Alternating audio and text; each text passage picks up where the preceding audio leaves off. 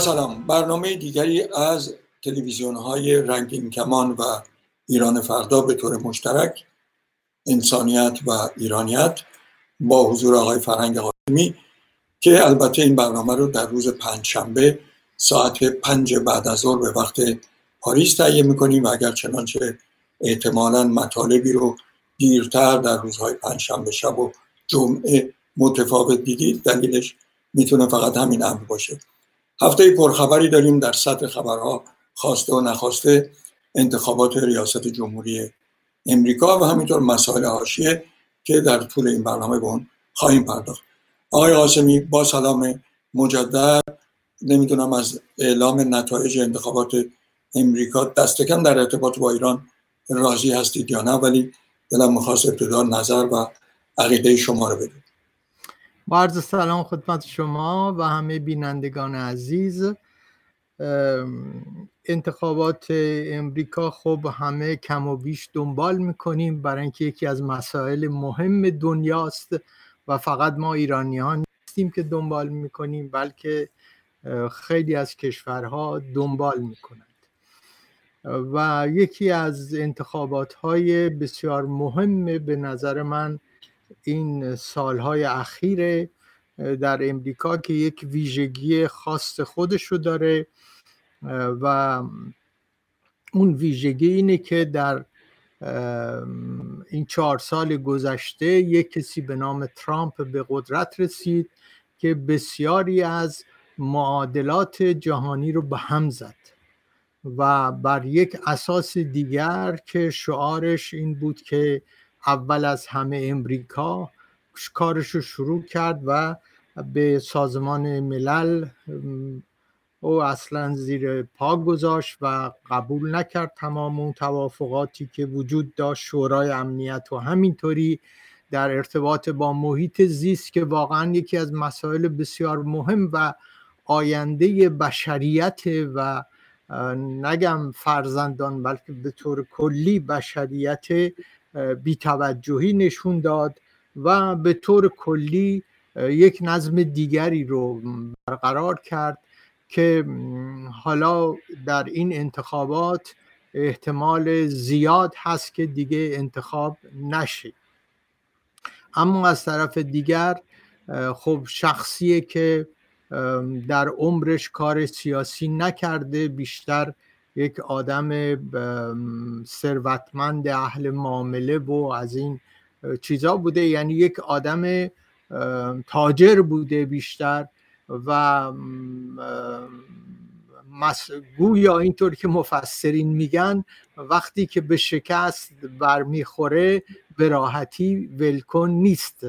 کما اینکه می‌بینیم که از چند روز قبل از اینکه دو سه روز قبل از اینکه متوجه میشه که داره شکست می‌خوره به دادگاه ها مراجعه کرده و یک سری حال شکایت هایی رو در مطرح کرده. اما حال چه ترامپ باشه چه بایدن یک مسئله مهم در دنیا به نظر من قابل توجهه. و اون مسئله فقط مسئله کشور ما ایران نیست بلکه سیاستیه که امریکا نسبت به جهان و نسبت به فرمانروایی جهان خواهد داشت. یعنی یک تفاوت های عمده می‌تونه وجود داشته باشه. و به نظر من چهار مسئله اصلی در این تفاوت این دو نفر وجود داره. یکی احترام به قراردادهای بین المللی یکی مسئله روابط با روسیه است دیگری مسئله روابط با چین و مسئله بسیار مهمتر که اثرات بسیار منفی در این سه چهار سال اخیر از خودش به جا گذاشته مسئله روابط با اروپاست سیاست ترامپ در واقع اینطوری بوده که اروپا رو اون جامعه اروپا رو از پای در بیاره تضعیف بکنه از بین ببره و به خودش وابسته بکنه.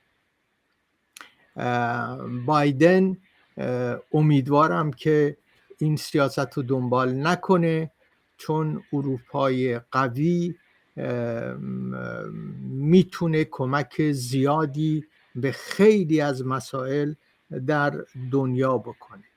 و از جمله به مسئله برجام و روابط و قراردادی که بین ایران و کشورهای اروپایی و به طور کلی پنج کشور یا هفت کشور به امضا رسیده شده در وین.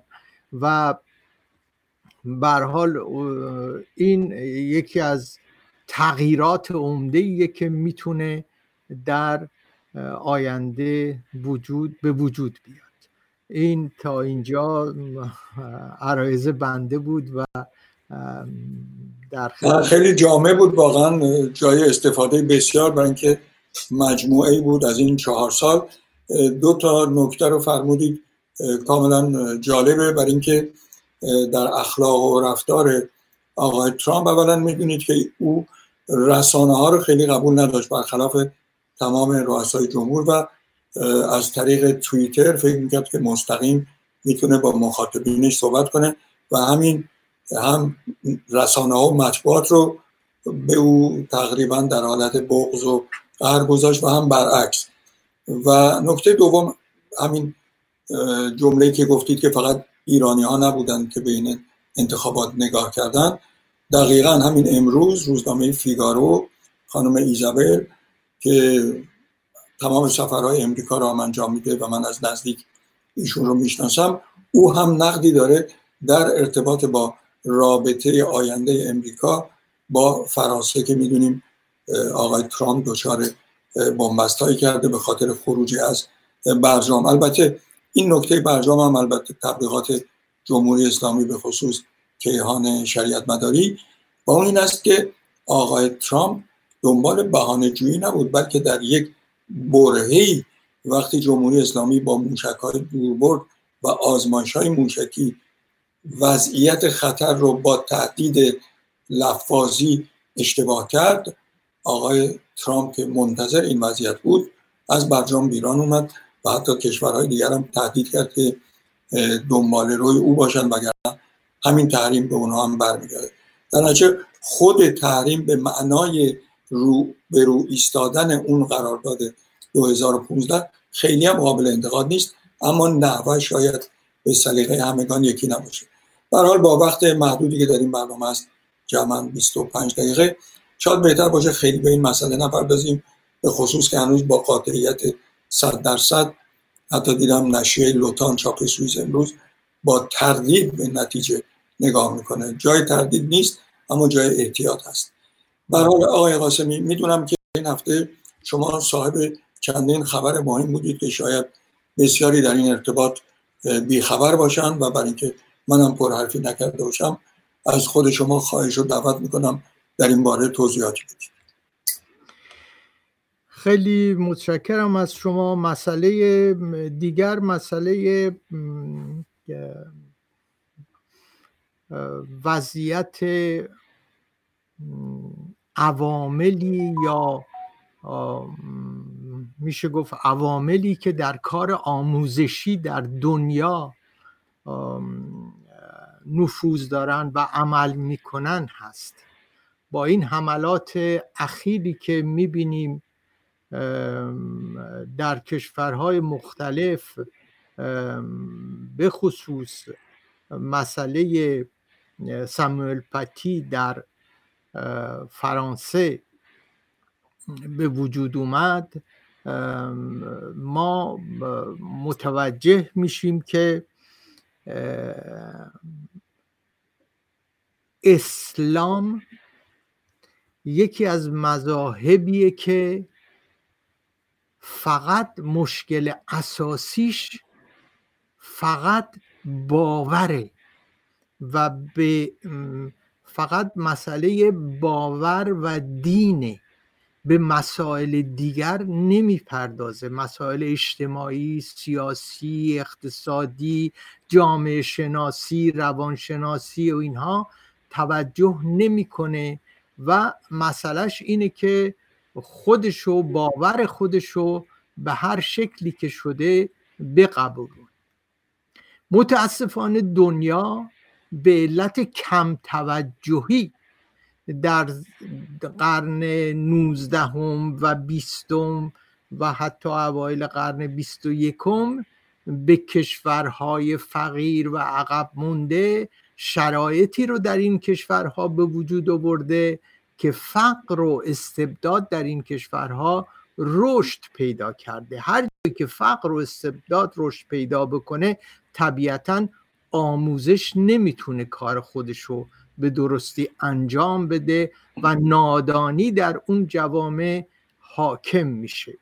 همین ها باعث شده که الان این اسلامیت و یا گروه های از اسلامیون که به نام اسلامی های افراطی مشهور هستند در فرانسه یک معلمی رو که کارش این بوده که وظیفش رو انجام بده و انتقال دانش و انتقال تجربیات بشری رو از خودش به وسیله که قوانین فرانسه در اختیار او گذاشته.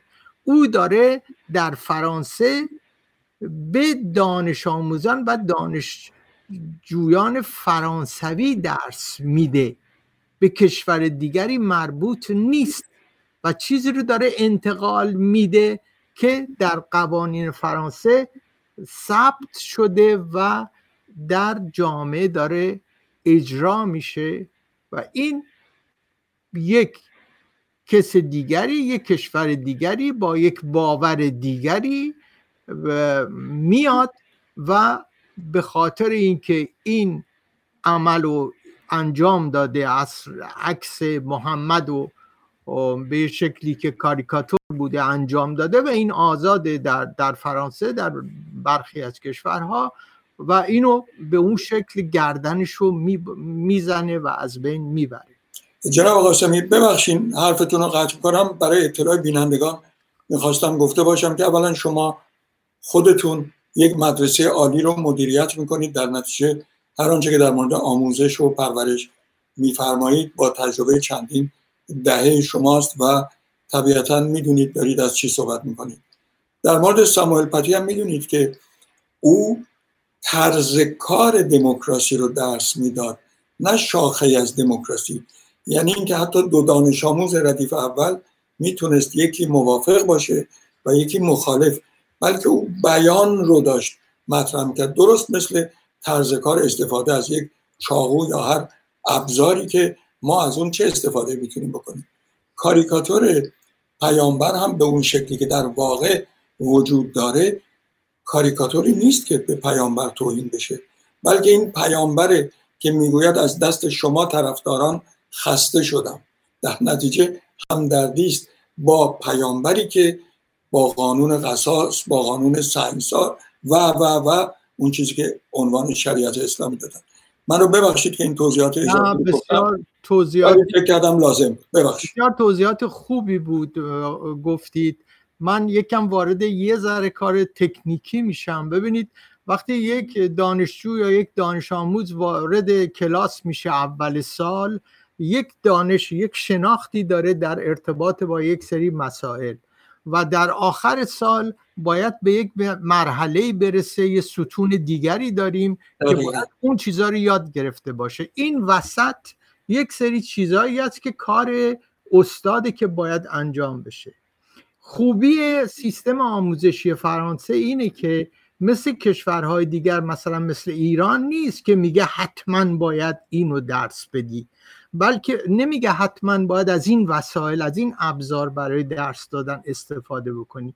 بلکه به اون میگه که شما این دانشجو رو دانش آموز از اینجا به اینجا ببرید با همه وسایلی که می‌خواید و می‌تونید استفاده بکنید. یعنی که این آزادی در درس دادن به استاد و به پروفسور یا معلم یا دبیر داده شده. و اون دبیر می‌تونه از تمام این وسایل استفاده بکنه برای اینکه حالی بکنه که تفا آزادی وجود داره. شما می‌تونید یه فکر داشته باشید همونطور که جناب فرمودید و یه کس دیگه می‌تونه یه فکر داشته باشه. و, و این آزادی در خیلی از کشورها به خصوص در کشورهایی که به حال دیکتاتوری هستند چه اسلامی چه باورهای دیگر وجود نداره. و این خب برای اینها سخته. و متاسف متاسفانه این کار رو فقط در فرانسه نکردن. و همین حمله به دانش پروران و به دانشجویان و به مدارس در سایر کشورهای جهان هم و به خصوص در عرض ماه اکتبر و نوامبر در افغانستان هم روی داده بله. ما در در 16 اکتبر شاهد بودیم که به یک مدرسه در نزدیکی کابل طالبان حمله کرد بم گذاشت در اونجا یا یک موشکی انداخت که در اونجا 23 یا 24 نفر کشته شدن یک هفته بعد روز دوم نوامبر یعنی سه روز پیش باز طالبان به دانشگاه کابل حمله کرد. و در اونجا گویا 19 نفر کشته شدن. یه تعداد عظیمی هم هفت نفر کشته شد بله. و و ببینید که این کار یعنی حمله به مدرسه حمله به دانش حمله به جایی که محل فکر کردن محل به وجود آوردن علوم محلیه که انسان ها جوون ها می‌تونن وارد دنیای علم و دنیای انتقاد و دنیای جستجو بشن. این حمله در واقع بدون اقراق میشه گفت که فقط در ذات اسلامه. من برای اینکه این دین در از ابتدا از ابتدا ضد دانشی به غیر از اون دانشی بوده که پیامبر داده شده. شما ببینید که وقتی به ایران میان تمام کتابخونه ها را آتیش می‌زنن و در کشورهای دیگر اینطوریه و این رفتار و این روش وجود داشته و وجود داره. بنابراین این روزها من از این نظر خیلی آزرده و ناراحت هستم. اما از یه طرف دیگم دیروز خوشحال بودم و اون خوشحالیم این بود که ما در فدراسیون اروپایی دانشگاه ها و مدارس عالی که من مسئول حقوق بشر و عضو کمیته مرکزی اونجا هستم به دو دانشجو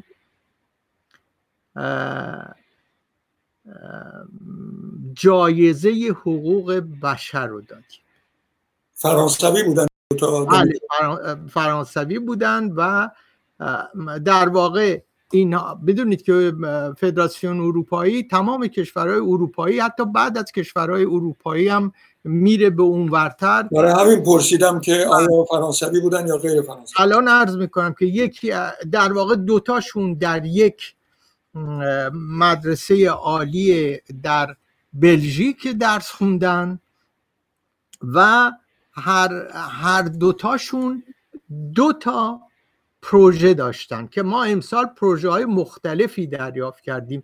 ولی دو پروژه بود که خیلی جالب بود. یکی یه پروژه بود که یک جوون چینی‌الاصل یک دختر خانوم چینی‌الاصل به نام وینگ فاولت که چیزی نوشته بود کاری به اصطلاح یک چیز کاریکاتوری تهیه کرده بود برنامه کاریکاتوری تهیه کرده بود از مسئله هنگ کنگ و اینی که در هنگ کنگ آزادی ها توسط دولت چین از بین میره و مردم اجازه ندارند برابری و برابری داشته باشند و آزادی بیان و آزادی اندیشه و اینها داشته باشند بله. این خانوم بر اولین برنده بود بعدش یک آقای یک جوونی بود که این بلژیکی بود و او برنده یک آوازی یک به بله آوازی شد که خودش تهیه کرده بود با گیتار نوشته بود با گیتار زده بود و خودش تنظیم کرده بود و در اون آواز و در اون آهنگی که ساخته بود راجع به پناهندگان و چی میگن؟ انتگراسیون اینها به فارسی نمی‌دونم چی میشه یا زندگی کردن و انتخ... انتباق اینها با جذب شدن بگیم به بله. یا حال یاد گرفتن زندگی کردن چون آدم از هر کشوری به یک کشور دیگری میره در اون کشوری که به اونجا میره یک رسوماتی یک چیزی هست که بتونه جذب بشه یا جذب نشه. و این آهنگی درست کرده بود که این می‌گفت سختترین کار این نیست که یک, یک انسان پا میشه از اون ور دنیا میاد به یک کشور دیگری برای اینکه زندگی بهتری در این کشور داشته باشه. سختترین کار اینه که وقتی وارد این کشور میشه خودش رو بتونه تطابق بده با شرایط اون کشور.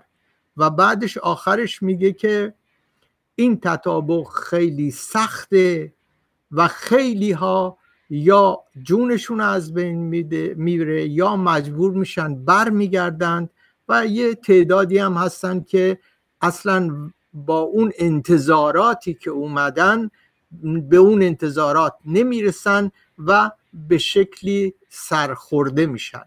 این بله این دومین نفری بود که جایزه گرفت و من به عنوان رئیس کمیسیون حقوق بشر هم در اونجا در اون به صلاح مجمع یا هیئت نه مجمع عمومی داشتیم ما بله. دیروز که آخر مجمع عمومی اینجا در اونجا یک سخنرانی در این زمینه کردم و جایزه رو به این دو نفر امسال از راه دور دادیم ببخشید این متن سخنرانی شما قابل دسترس هست متن سخنرانی من بله همینجا هست الان اینجا در اونجا اگر بینندگان بخوان ببینن آیا بله. بله. رنگین کمان خواهد بود بله من اینو ترجمه می‌کنم و به رنگین کمان برای رنگین کمان می‌ذارم که در حال تهیه کننده برنامه فرشاد شاهد این وعده شما هست وقت زیادی نمونده آقای قاسمی ولی می‌خواستم یک پیشنهادی داشته باشم اون که امیدوارم در جشن پایان سال تحصیلی مدرسه عالی خودتون این دانشجو رو دعوت بکنید. هم شعر و ترانه زیبایش رو بشنویم هم گزارشی از او داشته باشیم و همین که این وعده رو بدیم که با همه تلاش های ما گهگاه می‌تونه خبرهای خوشی هم هم از انسانیت و هم از ایرانیت در این برنامه وجود داشته باشه. امکانش این کارو بکنیم حتما. بله خیلی دو تا بعده و دو تا قول. بله بله. به امید دیدارتون در هفته آینده در خیلی متشکرم از شما آقای شاهید. خیلی متشکرم باز از زحمات شما و از شما.